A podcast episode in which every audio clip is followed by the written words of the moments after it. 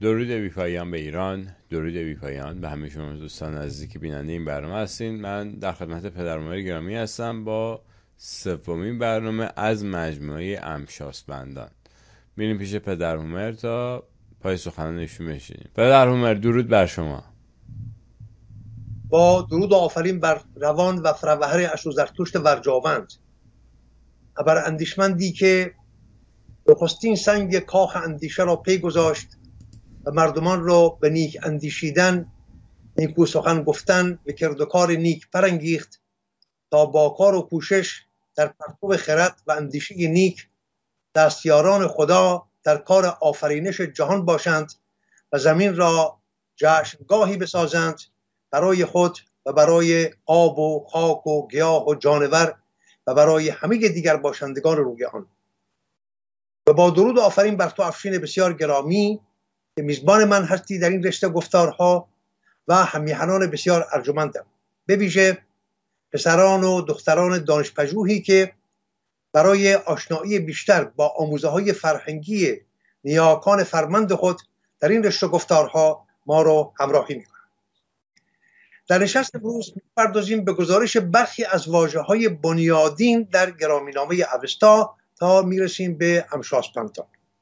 نخست می‌پردازیم به واژه اهورا یا اهورا که از ریشه اه به چم سرور هستی، آفریدگار بزرگ، هستی بخش و داور هستی است. اینها رو باز می‌کنم برای جوانان دانشپژوهی که با رویکرد به اوستا و گات‌های زرتشت می‌خواهند به بیخوبان فرهنگ خود برسند. اشو زرتشت دادار آفریدگار را گاه اهورا، گاه مزدا و گاه اشا و گاه با همکرد این واژه ها نامیده است. به فردوسی بزرگ آن را در اختیار خداوند جان و خرد آورده است. اهورا و دعوا یا دیو هر دو در میان تبارهای کهن آریایی گرامی داشته می شدند. دیو پرستان همان کسانی بودند که زرتشت در سرود 32 خود ستیزی بسیار سخت با آنها آغازید و دیو را خار شمرد. ولی پیش از آن دیو خار شمرده نمی شد. این دیو یا دعوا در زبان گاتایی همان است که در زبان سانسکریت دیواس، در زبان یونانی زئوس، در زبان لاتین دیوس، در زبان ایتالیایی دیو، در زبان آلمانی تئوس، در فرانسه دیو و در انگلیسی دیتی شده است. واژه های دیواین و دیوینیتی از همین ریشه‌اند. گروهی از این دیویسنان یا دیوپرستان به هند کوشیدند. دیویسنان یعنی ستایشگران دیو، یعنی کسانی که دیو را می ستایند، دیو را به گونه‌ای می پرستند. اینها به هند کوچیدند و تا امروز دعوا یا دیو را هنوز هم می پرستند. اشو زرتشت در هستی شناسی خود نخست از اهورا، هستی بخش یا سرور هستی، و سپس از مزدا، دانش بزرگ یا خرد همه دانا سخن گفت و سپس از 6 فروزه و یا پرتوهای خداوندی که نگهدارنده و پاسدار هستی اند و هر یک را در جای خود ستون. یعنی نخست از خود اهورا و سپس از 6 پرتو او یا 6 فروزه او. نام هر یک از این پرتوهای خداوندی در زبان اوستایی امیشا سپنتا، در پهلوی امیشو سپند یا امیر سپند، در فارسی امشاسپند به چم ورجاوند جاودانه یا مقدس همیشه باشنده، و گروه آنها امشاسپندان یا ورجاوندان جاودانه گفته می شود که برنامه‌ای است برای گروه مینویان در آیین زرتشتی. امشاسپنتا یک واژه سه بحری است. از سه بخش فراهم گشته است. برای نخست آن ا که نشان نایی است مانند بی بدونه. پس هر کجا که دیدیم ا امه یعنی بدون مهر، پس ا یعنی بی بدونه. بحر دوم مشه از ریشه مر به چم مردن، همان است که در امردات و در مردم و مرد هم آمده است. بحر سوم سپنتا به چم ستودنی بر جاوند یا مقدس. پس همکرد این سه بحر می شود جاودان ستوده یا بر جاوند جاودانه، همیشه مقدس. این واژه در اوستا کاربرد بسیار دارد، نه تنها در اوستا بلکه در همه دیگر نامه‌های پهلوی از این باشندگان مینوی که پاسداران جهان گیتی و جهان مینو هستند پیاپی یاد شده است. در اساطیر ایران گزارش جاویدنام مهرداد بهار می‌خوانیم: هرمزد چون امشاسپندان را آفرید، یعنی خود خداوند هنگامی که امشاسپندان را آفرید با آنها شناخته شد. یعنی اگر این امشاسپندان را پدید نمی آورد یا نمی آفرید، خودش هم شناخته نمی شد. ما چگونه می توانستیم بشناسیم خداوند را؟ چگونه باشندی است این خداوند؟ باید که فروزه ای می داشت، صفتی می داشت. با این 6 صفت یا با این 6 پرتو یا 6 فروزه شناخته شد. 6 سروری که برای گیتی میبایست فراز آفرید. او نخست امشاسپندان را به 6 بن آفرید. نخست 6 تا بودند. آن هفتمین خود هرمزد است، زیرا هرمزد هر دوست، یعنی خود خدا هر دوست. نخست مینو، سپس مادی. این را در بخش خداینامه بارها و بارها آوردم که خدا ماده است. گیتی همان خدای پیکر پذیرفته است. ببینید میگوید هرمزد هر دوست، نخست مینو سپس مادی. هم روان است، هم جان است، هم خرد است، هم گیتی است، هم دار و درخت و گاو و گوسپند و سگ و گربه و سنگ و آب و خیزابه و خورشید و ماه و ستاره و سپهر است. به یاد داشته باشیم که در هستی شناسی ایرانی همانگونه که گفتم گیتی پیکر یا تن خدا دانسته می شود. یعنی خدا بیرون از گیتی نیست، در آسمان نیست. نباید در پی خدا در آسمان ها گشت. میخواهی خدا را ببینی، در آینه نگاه کن. آن که در آینه میبینی خود خداست یا تکی از خداست.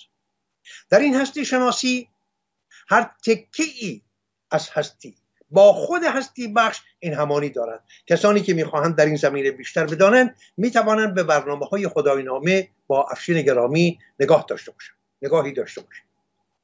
از همین روز که خورشید و ماه و ستاره و آب و خاک و گیاه و جانور در آیین ایرانی ستوده می شوند. چرا؟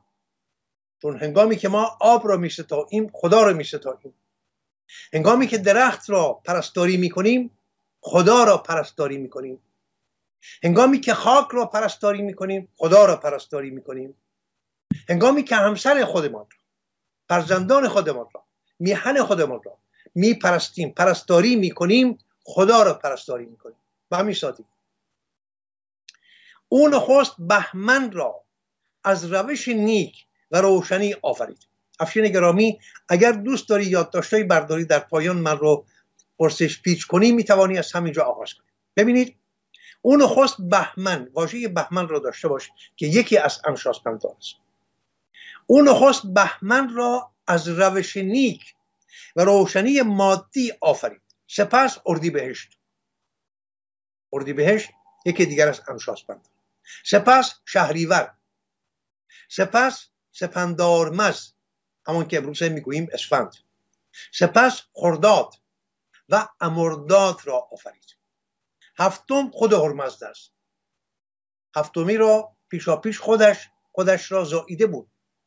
باز به یاد دارید واژه خدا در زبان پهلوی برآمده از خوادات تا از زبان اوستایی، یعنی تخم خودزا، تخمی که خودش را زائید و خودش را افشاند و از این خودافشانی هستی پدید آمد، گیتی پدید آمد، آسمان ها و زمین و پلی آنها پدید آمد. خب پس هفتم خود هرمزد است. با خود هرمزد می شوند 7، ولی اگر هرمزد رو کنار بگذاریم می شود 6 امشاسپند. با خود هرمزد 7، هفتم خود هرمزد است. چنانچه از این گزارش دانسته می شود شمار امشاسپندان 6 تاست که با خود هرمزد که در بالای همه جا گرفته شماری ستودنی 7 را پدید می آورد و چینش آنها چنین است.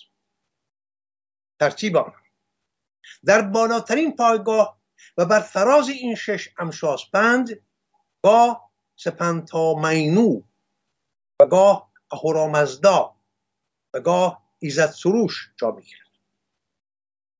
هر یک از اینها باشد چیزی را دگرگون نمی کند، شماره 7 را دگرگون نمی کند. همان است که است. سپند مینو به چم مینوی ورجاوند در سروده های اشوزرتشت، مینوی مزدا اهورا آفریدگار جهان و برترین فروزه اوست.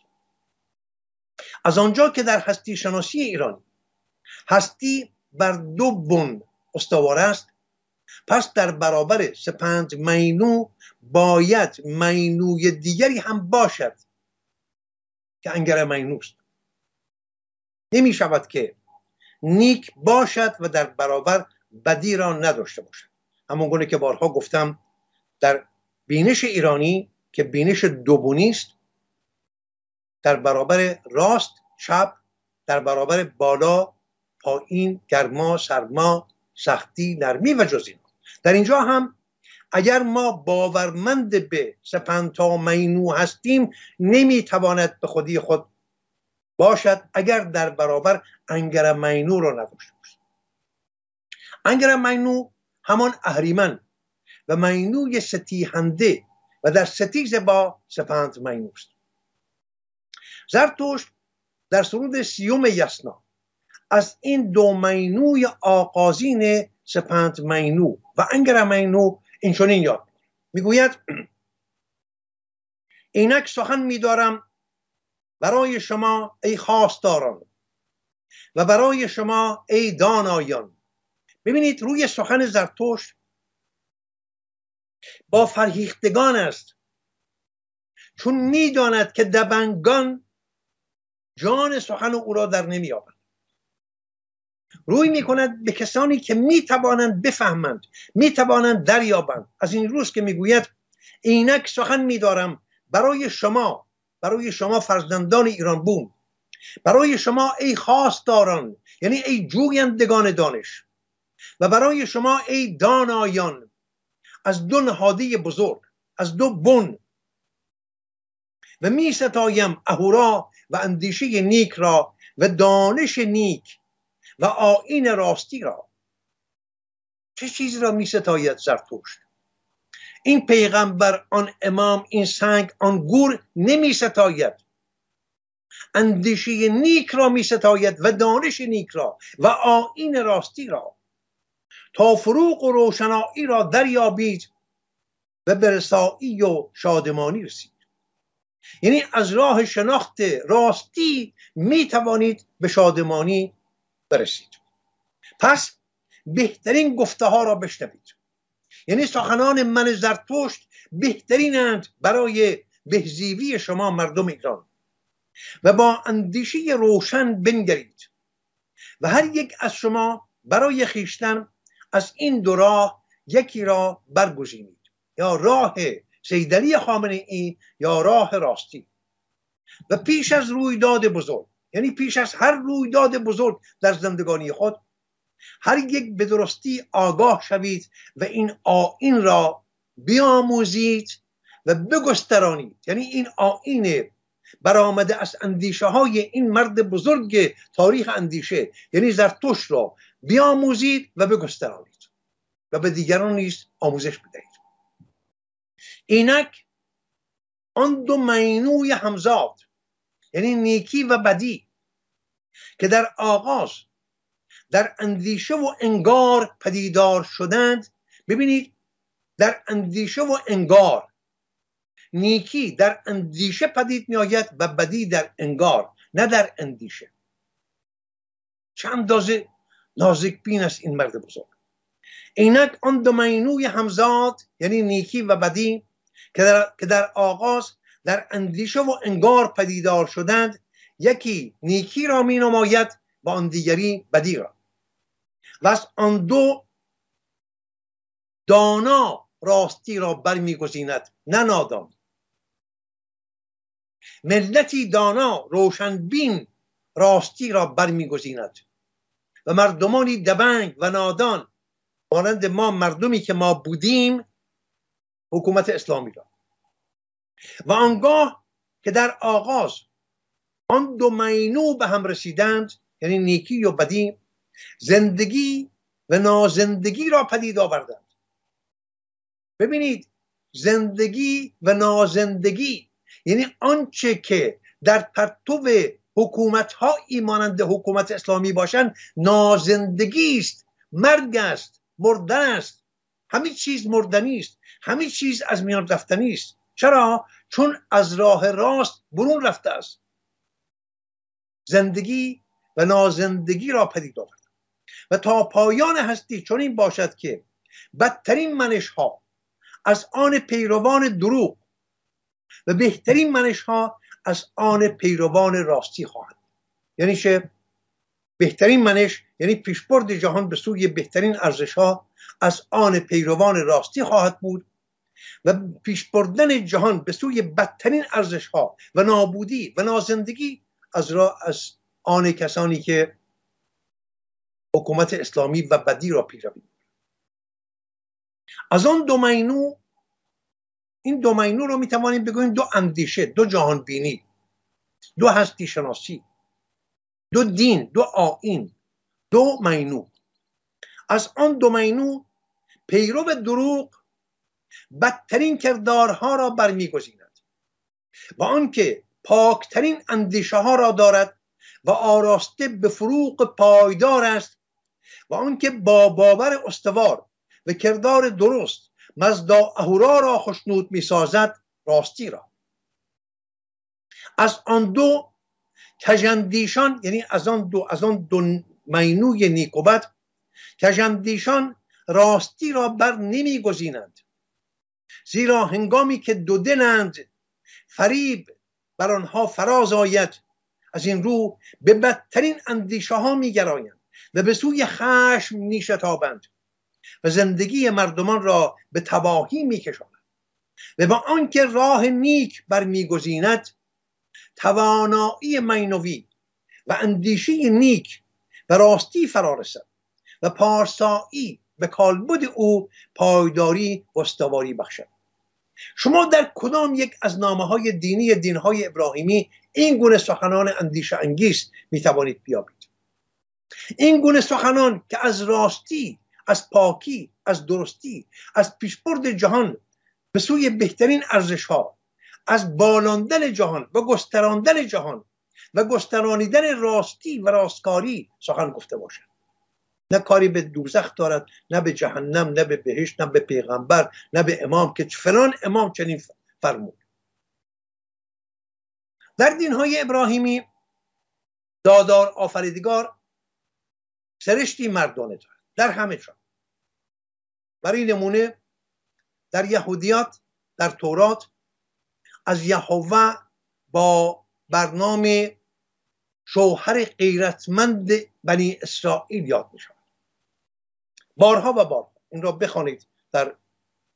برای نمونه در حزقیال نبی یا در بخش‌های دیگری از تورات که بارها و بارها یهوه خود را شوهر غیرتمند بنی اسرائیل.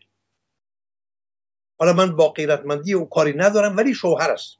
سرشت نرینه و مردانه دارد.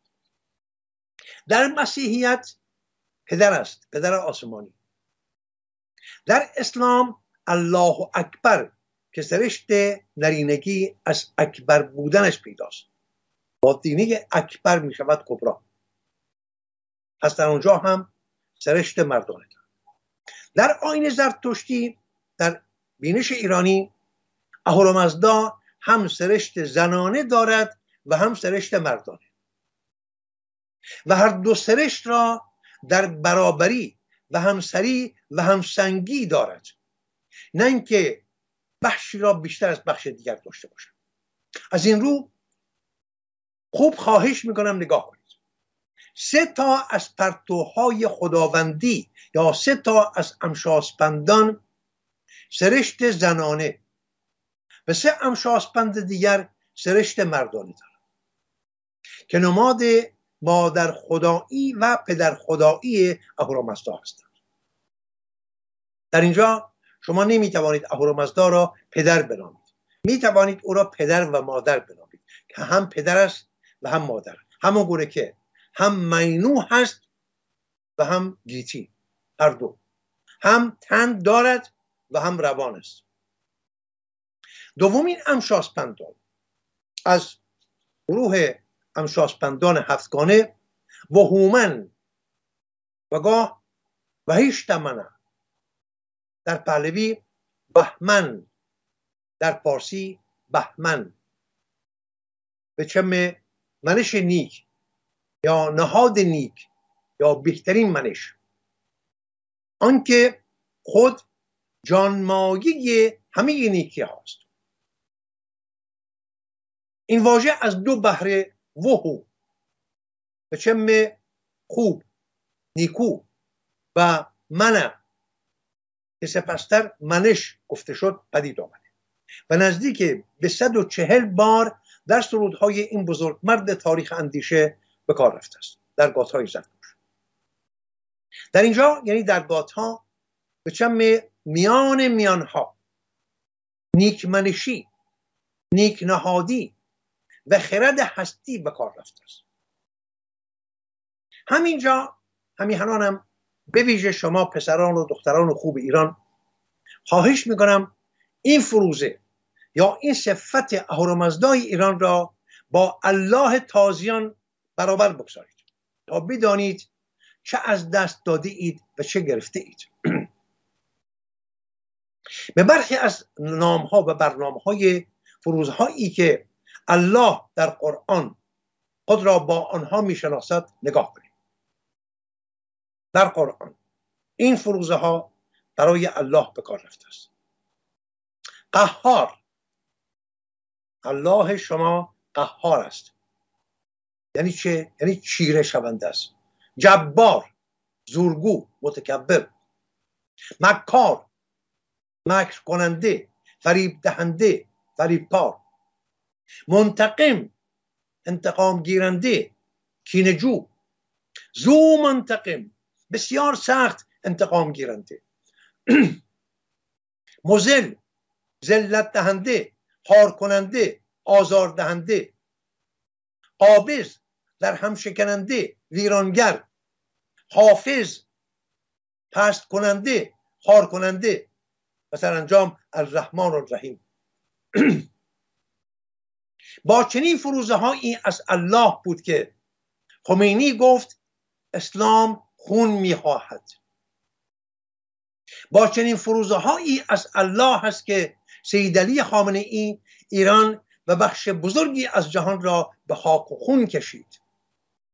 در فرهنگ ایران این گونه فروزه های تباه کننده جان و جهان همگی از آن اهریمن و سپاه دیوانند و در ستیز با اهورامزدا. از اینجاست که من میگویم الله همان اهریمن است. الله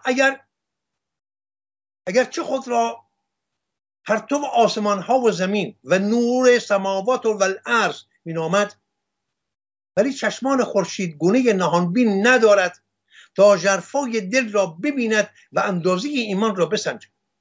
از این رو برای سنجش ایمان ابراهیم به او میگوید دردان پسرت را برای من بکش.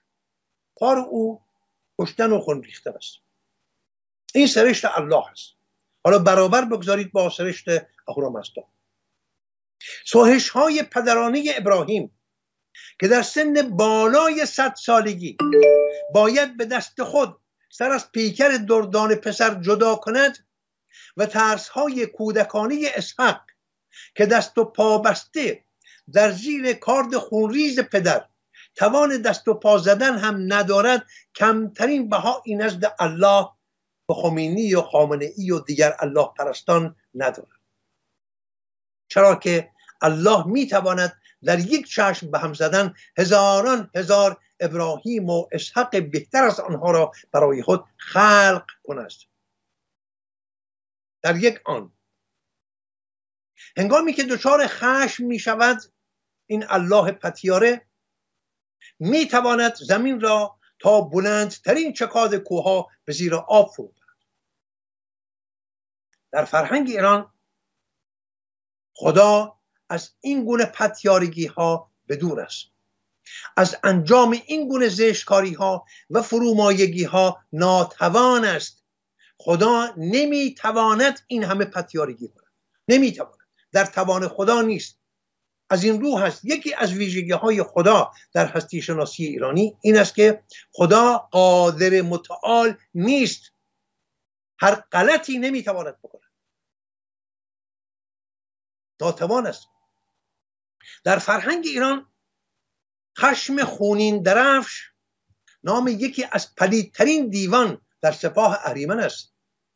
آنکه خشم میورزد همیهنانم اهریمن است نه خدا. آنکه در بکارگیری اندیشه های دیوخویانه خود مکر بکار میبرد و مکاری میکند اهریمن است، خدا نیست. آنکه در پی انتقام گیری است خوی اهریمنی دارد نه خوی آدمی.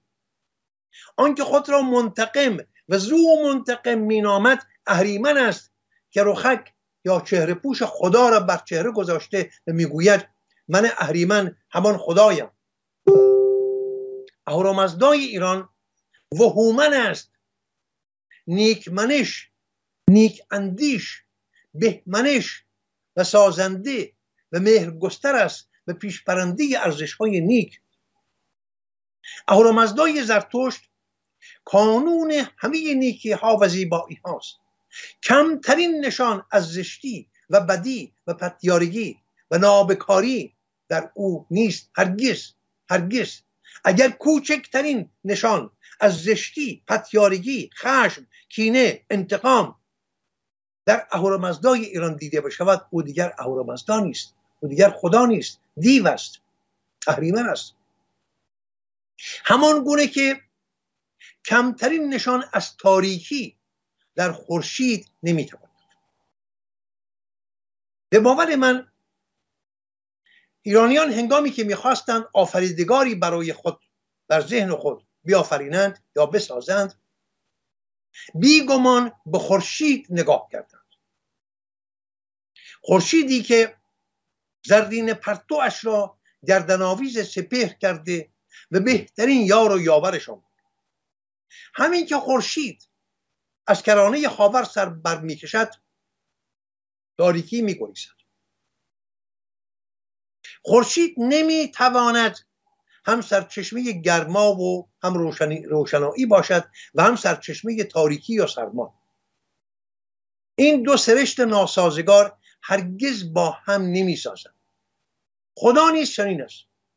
پس ایرانیان به باور من، اینکه میگویم تنها باور من است نه اینکه چنین باشد، با نگاهی به خورشید روزانه برای خود آفریدگار ساختند.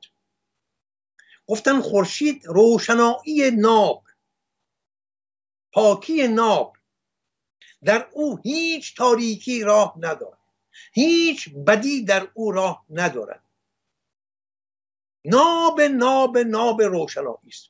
پس خدا هم چنین است.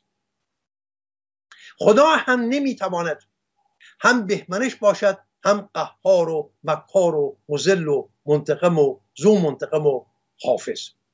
خدا نمیتواند طوفان بپا کند. خدا نمیتواند فرمان این بکش آن بکش بدهد. خدا نمیتواند کینه بورزد، خدا نمیتواند خشم بورزد، نمیتواند نیرنگ به کار برد، نمیتواند مردمان را فریب دهد، خدا نمیتواند انتقام بگیرد. انتقام گرفتن کار دیوان و پتیارگان است. اهورامزدای ایران خوشبو، بهمنش، نیکسرشت، مهرورس و کانون همه نیکه هاست و بهمن امشاسپند، بهمن یا وهومن یکی از فروزه ها یا پرتوهای نیکه اوست. پس افشین جان، دومین امشاسپند می شود بهمن، وهومن یا بهمن. وهومن گویش اوستایی اوست، وهومنه و آنچه که ما امروز به زبان پارسی میگوییم همان وهومن اوستایی است که میگوییم بهمن، در پهلوی بهمن. اهورامزدا به دستیاری بهمن جهان را می آفریدند، برابر داده های اوستا. بهمن است که نیکوکاران و اشونان یا راستکرداران را به اندیشه و گفتار و کردار نیک رهنمون می شود. یعنی اگر تو یه جوان ایرانی برانگیخته می شوی به راستکاری، راستگویی، نیک روشی، این را همه را از بهمن داری.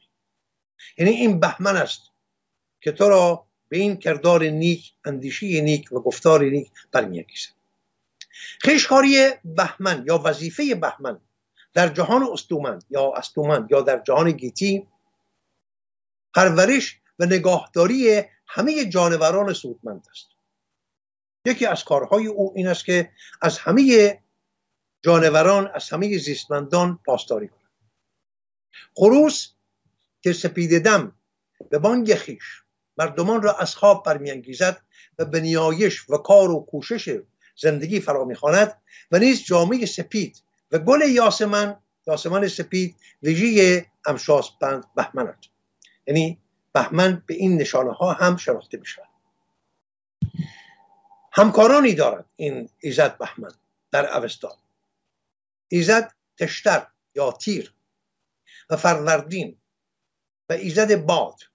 اینها از همکاران و یاوران بهمن هستند در پاسداری از ارزش های گیتی.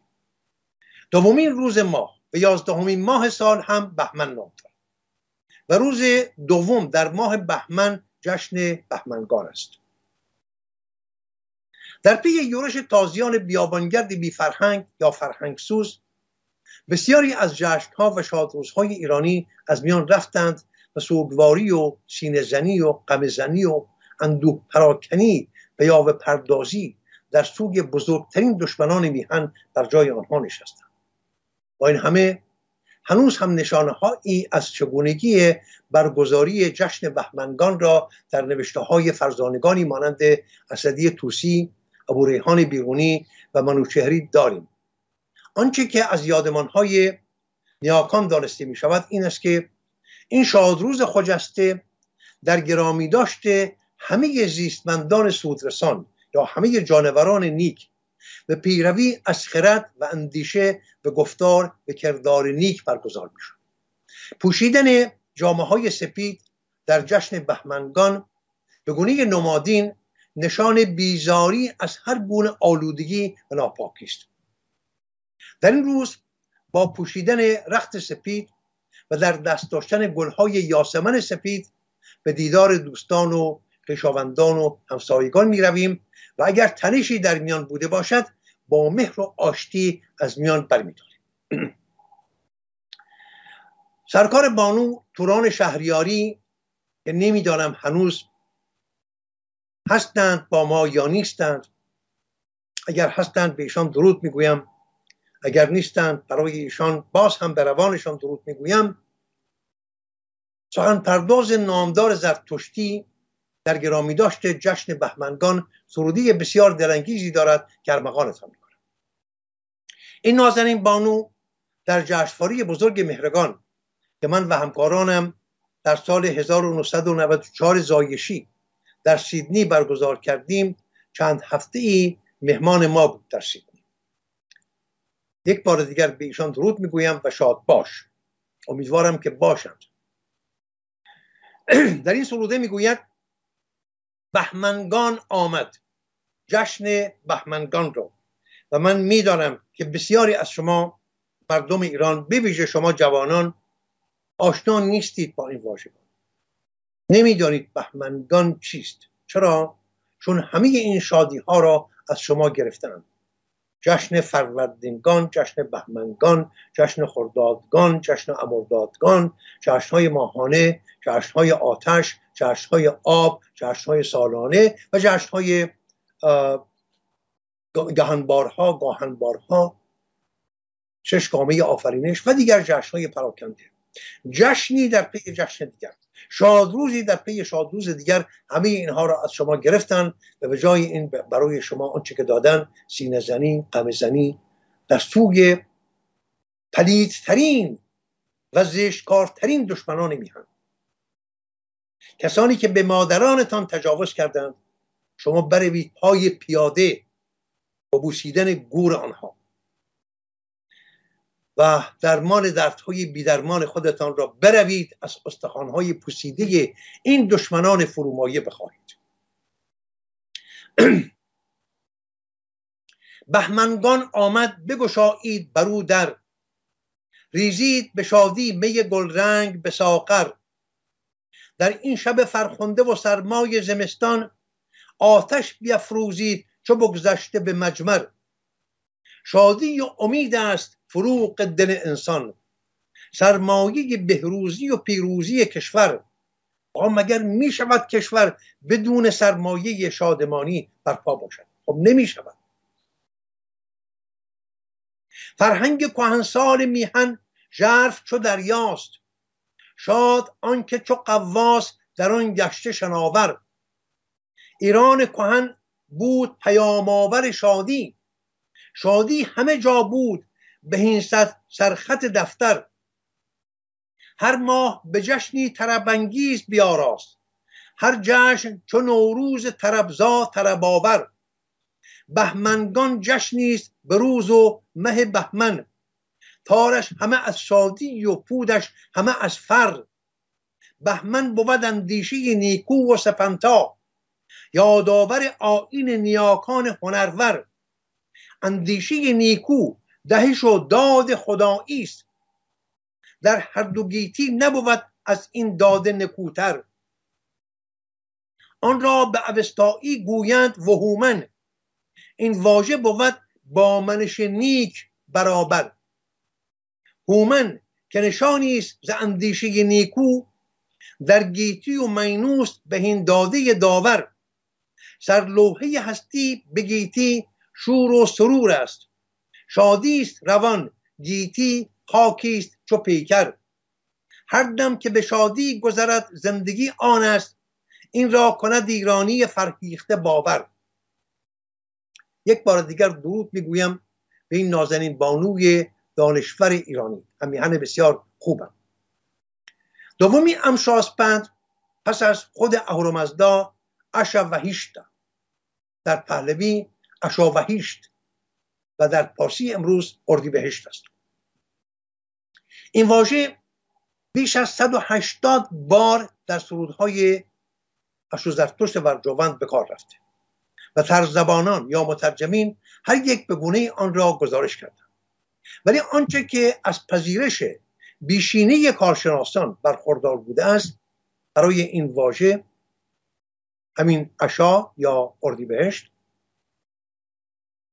هنجار هستی، سامان آفرینش، ریتم کیهانی، نیروی پیشرفت دهنده جهان، بهترین راستی، نیروی پیشبرنده و جز این هاست.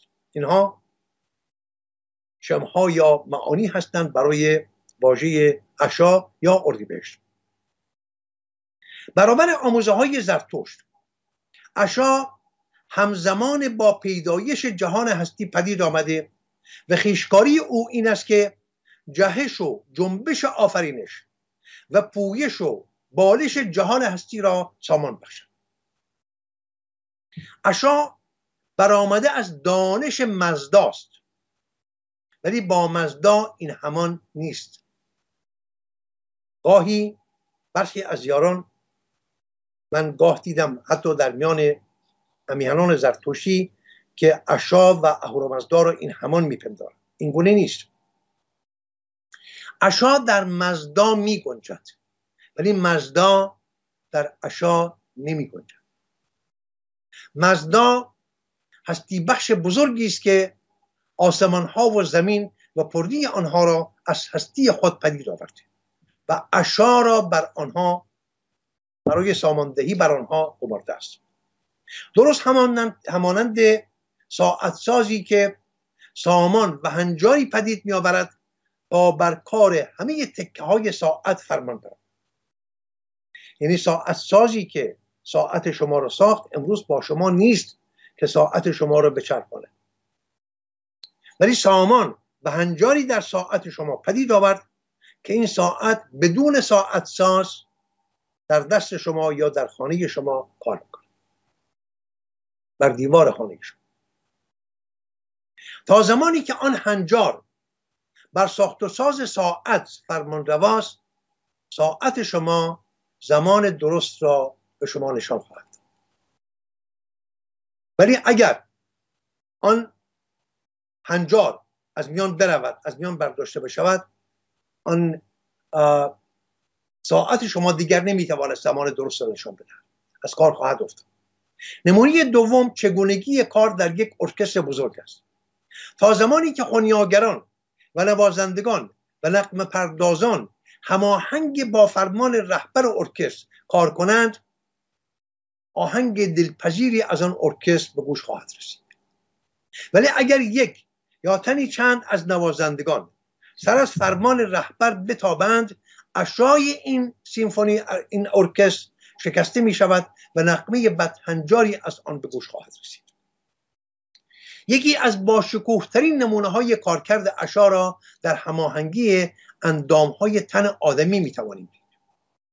می دانیم که بدن ما از اندام هایی مانند دل و مغز و جگر، ریه، روده، کبد و جز اینها ساخته شده و زندگی ما در گرو کار و هماهنگی آنها با یکدیگر است. همه این اندام ها بی آنکه ما دستی در کار آنها داشته باشیم، در یک سامان و هنجاری بسیجیده کار می‌کنند و شادابی و بالندگی ما را پدید می‌آورند. آنچه که این اندام ها را در پیوندی همساز و هماهنگ با یکدیگر به کار واداشته است، همان عشاست. تا زمانی که این اندام ها در زیر فرمان عشایی که بر آنها فرمانرواست کار خود را پی بگیرند، ما تندرست و شاداب و نیرومند خواهیم. ولی همین که یکی از این اندام ها از فرمان عشا سر بتابد، راه بر بیماری و تباهی میگشاید و چراغ زندگانی ما را در گذرگاه باد میگذارد. این اندام ها به چیزهایی نیاز دارند که برآوردن آن نیازها خویشکاری ماست، مانند هوای پاکیزه، خوراک و نوشاک بایسته، پوشاک شایسته، خواب بسنده، ورزش و جز اینا. اگر ما عشای تن خود را بشناسیم و از خوراک و نوشاک شایسته و پوشاک بایسته بهره بگیریم و هوای پاکیزه به ریه های خود برسانیم و به اندازه بسنده، نه کمتر نه بیشتر، بخوابیم و خود را به فروزه های نیکمنشی، نرمخویی، مهرورزی، بینیازی، دلیری و جز اینها نیز آراسته بگردانیم، پر پیداست که از زندگانی دراز همراه با بهترین شادمانی برخوردار خواهیم. ولی اگر عشای تن خود را نشناسیم، هوای ناپاک، خوراک و نوشاک ناشایست و دود و دم و داروهای زیانبار به بدن خود برسانیم، مانند مواد مخدر، و کمتر یا بیشتر از اندازه بخوابیم و خود را به فروزه های خشم، کینه، رشک، ترس و زیاده خواهی و آز و نیاز نیز بیاراییم، آنگاه خود را از تندرستی و شادمانی بی‌بهره کردیم. چرا؟ چون عصای تن را شکستیم. به یاد دارم که افشین گرامی در یکی از برنامه‌های اپوزیت خود از زیان‌های سنگینی که مکدونالد و دیگر خوراکی‌های مانند آن بر تندرستی مردم جهان به ویژه مردم آمریکا می‌زنند سخن گفت. شاید بایسته باشد یک بار دیگر افشین این گونه سخنان را بگوید. به یاد ما بیاورد چگونه عصای جهان را شکستند. این سخن بسیار بسیار درست بود آنچه که افشین گفت و شگفت تا که سازمان‌های ریز و درشت حقوق بشر که در کران تا کران جهان بالا برافراشته‌اند کمترین واخواهی در این زمینه نمی‌کنند مگر تندرستی و برخورداری از بهداشت تن و روان نخستین حوزه مردمان نیست. مگر این نخستین حقوق من نیست که من تندرست بمانم؟ چگونه است که زرتشت هزاران سال پیش از این بایسته ترین بوده مردمی را شناخت و از آن سخن گفت، ولی این سازمان های ریز و درشت حقوق بشری هنوز هم نمی دانند در این زمینه لب فرو بستند و هیچ نمی گویند. نمونه دیگر عصای خانواده است. در خانواده‌ای که زن و شوهر در همسری و همسنگی به سر میبرند، واژه همسر در زبان پارسی افشین جان بسیار بسیار واژه ارجمندی است. به باور من این واژه درست شناخته نشد. برخی گمان بردن همسری یعنی اینکه دو تن سر خود را بر یک بالش بگذارند. نه، این نیست. همسری یعنی همسنگی، یعنی هم ارجی، هم بالایی، هم ارزشی، هم پایگاهی، هم گوهری. بسیار واژه زیبایی است. شما در زبان‌های دیگر، نه در انگلیسی، نه در فرانسه، نه در هیچ زبان دیگری پیدا نمی‌کنید واژه همسر. اندکی ژرف بنگرید روی این واژگان پارسی. اینگونه ساده اینها را به خاکروبه نیندازیم. واژگان زیبای پارسی رو.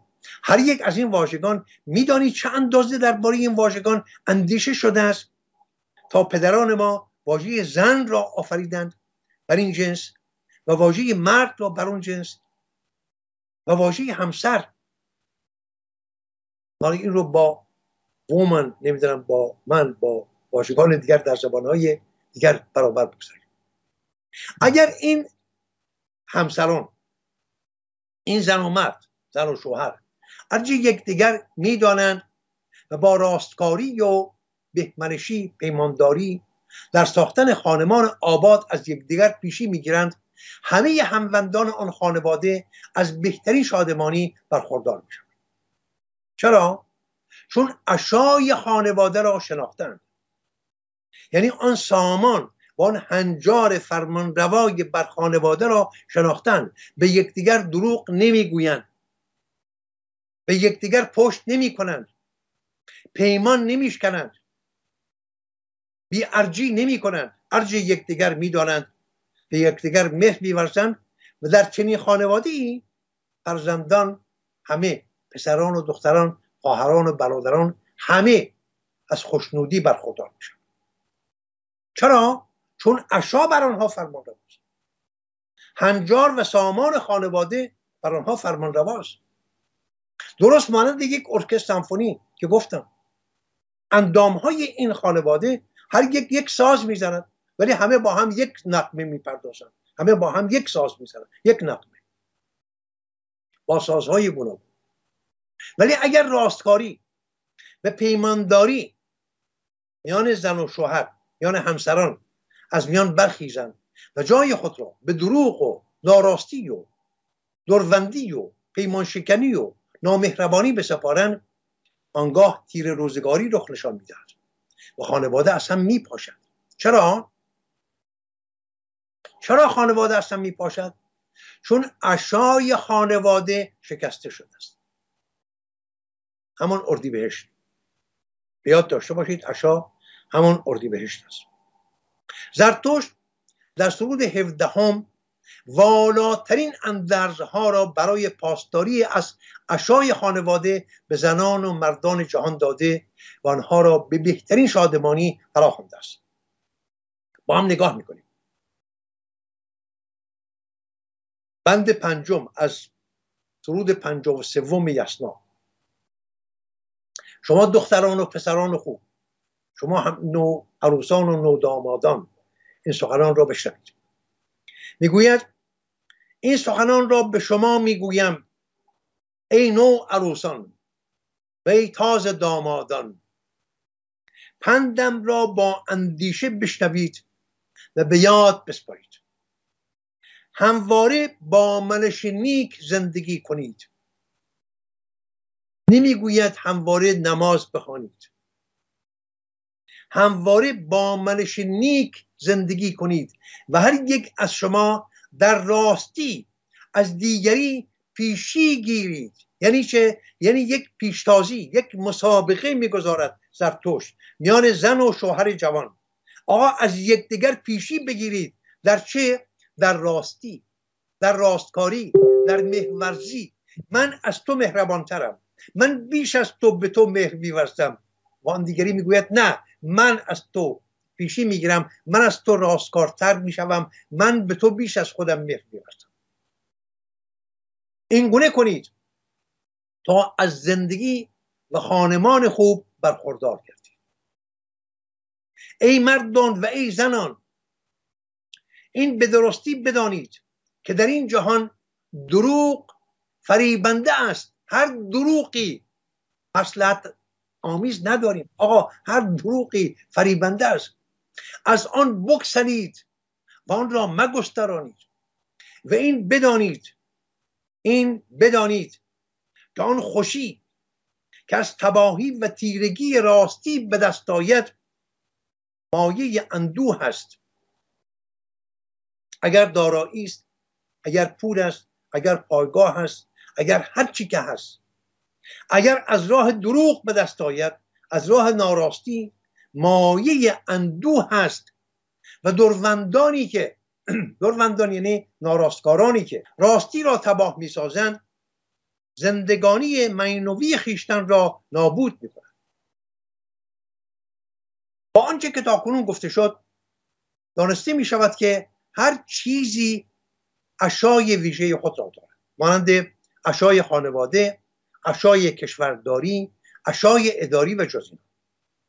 شما نگاه کنید امروز چگونه عشای کشورداری در کشور ما شکسته شده است. در پی شکستن این عشا، به هم ریختن عشای کشور، ببینید چه بلایی بر سر این باغ آمده است. این بزرگترین شاهکار زرتشت است. زرتشت در کندوکاوهای هستی شناسانه خود به دو راز بزرگ جهان هستی پی برد. نخست اینکه بدانست که هیچ باشنده‌ای جداسر و ایستاده به خود نیست. همه چیز از کوچکترین ریزه های نادیدنی تا بزرگترین کهکشان های نادیدنی که همه روزه در پی گسترش دانش کیهانشناسی و بزرگنمایی تلسکوپ ها بر شمارشان افزوده می شود، هنوز نمی دانیم چه اندازه کهکشان های دیگر هستند. همه اینها پیوسته و وابسته به یکدیگرند. یعنی آن دورترین کهکشانی که هنوز هم ما آن را نشناختیم وابسته به من است، وابسته به زمین است، وابسته به همان چمنی است که در خانه من روییده، وابسته به کودک من است، وابسته به خنده کودکان من است. این را زرتشت فهمید. دوم اینکه حالا شما پیدا کنید، شاید که روزی افشین گرامی از پروفسور حسام نوذری بخواهند که این پیوند میان تکه های هستی را نشانمان دهد از دیدگاه دانشی که من نمیتوانم، آن دانش ایشان را ندارم، این زمینه کار من نیست. ولی آنچه که من میدانم، دو چیز میدانم. نخست اینکه حسام نوذری بیگمان میتواند این را بگشاید. دوم اینکه جز این نمیتواند باشد. اگر این پیوند میان تکه های جدا از همه هستی نباشد، هستی یک دم برپا نخواهد. دوم اینکه کران تا کران هستی در زیر فرمان هنجاری به سر میبرد که برآمده از یک دانش بزرگ است، آقا این هنجار مکانیکی، این سامان فرمانروای بر جهان، این یک سامان بسیار بسیار نیرومند است. یک نیروی پدید آمده از خود به این گونه نیست، هر دنبیلی نیست، بسیار بسیار بسیار خردمند است، دانش بزرگ است. هر تکی کوچک یا بزرگ تا زمانی میتواند در چنبری هستی باشد و بماند که از این سامان همگانی یا این ریتم کیهانی فرمان برداری کند.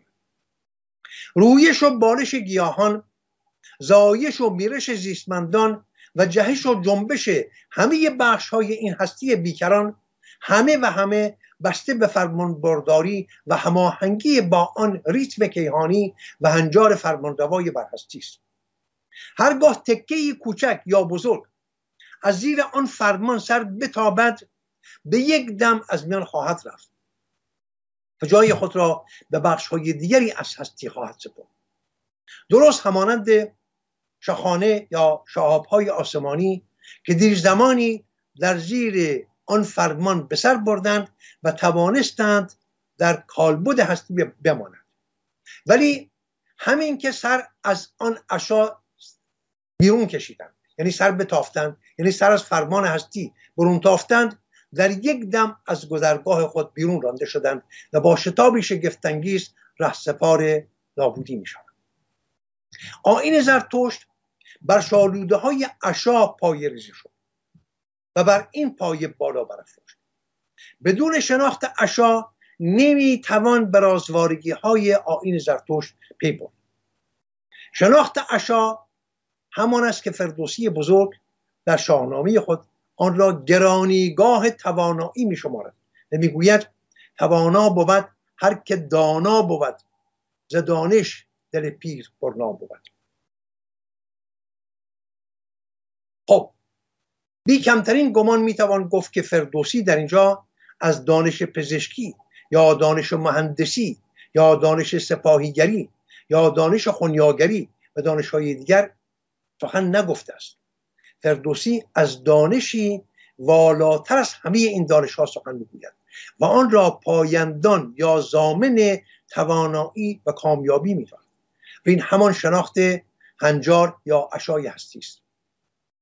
کسی که هنجار هستی را بشناسد و اندیشه و گفتار و کردار خود را با آن همسو کند، به توانایی و کامیابی خواهد رسید و کسی که آن را نشناسد زندگانی خود را تباه می کند و خاکسترنشین نادانی های خود می شود. عشا در گرامینامه اوستا بریخت عشاوهیشتا یا اردیبهشت در آمد و در میان همشاسپندان در پایگاهی پایینتر از بهمن جا گرفت. اینکه می گویم پایینتر، نه اینکه درجه آن پایینتر باشد، چینش آنها چنین است، ولی همه با هم این همانند، همسرند. نگاهبانی و سرپرستی آتش به دست بهمن سپرده شد. برابر داده های اوستا، اردیبهشت را میتوان دستیار خدا در کار آفرینش و سامان بخشی جهان شد. یشت سوم یا اردیبهشت یشت به نام اوست. اگر پرسشی هست دنباله سخن را بگذاریم برای نشست دیگر. بله، سه تا مطلب هست، من که زمان زیادی هم نداریم ولی دلم نمیدنم. یکی این که و هومن، اگه هومن صداش کنیم خیلی شبیه به واژه هیومن در انگلیسی یا به اصطلاح زبان‌های اروپایی اکثرا یه همچین صدایی داره. میخوام بدونم آیا پیوندی هست بین و هومن و هیومن؟ نمیدانم. میتواند باشد و این رو من نمیدانم. خوب شد که گفتی، من میروم به این رو جستجو خواهم کرد. نمیدانم. بله. و مطلب دوم مسئله انگرمینیه که میدونید انگر در انگلیسی باز یعنی عصبانیت. آیا این ربط در پیوند داره با این انگرمینیو؟ این رو میدانم، 100% میدانم. آری این انگر همان برآمده از همین انگرمینیو. خب پس معما حل شد. تمام داستان‌های کتاب‌های آسمانی، تمام داستان‌هاش داستان عصبانی شدن این به اصطلاح الله یا یهوه یا هم اون چی که ابراهیم بهش میگه خدا، این عصبانی میشه، همیشه این داره عصبانی میشه و مجازات میکنه. و این در بینش ایرانی انگر مینو درست اون مینوی ستیهنده هست با اهورم هست، یعنی اهریمنه. خشم نام دیویست، خشم خونین درفش نام یک دیو است در فرهنگ ایران. بله، تاریخچه این به اصطلاح کیش ها هم نشون میده که همیشه شمشیر برنده ای دارن، الان هم که بمب دارن و در حال نابود کردنن، همیشه در حال قربانی کردن بشر هستن و درد درست میکنن. در تمام دنیا همیشه اینا خالق درد بودن، از طریق چه از طریق کلیسا است، چه از طریق مسجد، و به هر حال این باورها همیشه سر بریده. و آخرین مطلب هم همون اشاره که شما کردین به این که عشا و هشتا، که یعنی همون این سلامتی بخشی از عشا هست. و اشاره کردین که من در یکی برنامه گفتم که مکدونالد و اینا دارن چی کار میکنن با سلامتی مردم، و البته کلن کمپانی هایی که خوراک درست میکنن. در آمریکا دیگه ما کشاورز نداریم به اون شکل که مثلا فکر کنید شما کشاورزان، یه عده از مردم هستن که کشاورزی میکنن، محصولاتشون به بقیه مردم اینجوری نیست، هم چیز نیست. در آمریکا یک سری کمپانی و کورپوریشن هستن دارن این کار انجام میدن، و اون کشاورزان 100 سال پیش همه رو یه جوری از این کار انداختن بیرون به نوعی. به هر حال این کمپانی ها دارن عملاً مردم رو بیمار میکنن، به مردم، به سلامتی مردم صدمه میزنن. این در حالیه که در آمریکا سالی، یعنی یه بخش از دولت آمریکا اسمش هست وزارت دفاع، و این وزارت دفاع سالانه بیشتر از تمام بودجه کل آمریکا همین یه وزارتخونه از مالیات مردم آمریکا داره استفاده میکنه، سالی 800 میلیارد دلار. حالا این عددهایی که بیرون میاد و بعدم ریزش هم نمیگن که چی کار میکنن باش، میگن که کلاسیفاید و اینا. به حال سالی 800 میلیارد دلار داره خرج دفاع از مردم آمریکا میشه مثلا، ولی خب عملا میبینیم که این کمپانی های خوراک و تهیه خوراک، اینها مستقیما در مردم آمریکا آسیب میزنن و اینو همه میدونن، تمام دکترها و تمام متخصصین دانشمندان میدونن که اینا دارن چیکار میکنن با مردم، و هیچ کس جلوی اینا رو نمیگیره، در صورتی که سالی 800 میلیارد دلار داره اونجا خرج به اصطلاح دفاع از مردم آمریکا میشه که معلوم نمیشه از خرج چی داره میشه. به هر حال می‌خواستم منم اینم فقط کامل کنم، و اگه شما سخن دیگه‌ای ندارین گوش می‌کنیم به صحبت شما که داستان همشاسپندان رو با هم پی خواهیم کرد. خیلی سپاسگزارم از زمانی که برای من فراهم آوردی، و سپاس از شما بینندگان ارجمندی که پای سخن نشستید. سپاسگزار از شما. ما پس تا جلسه بعد، بدرود.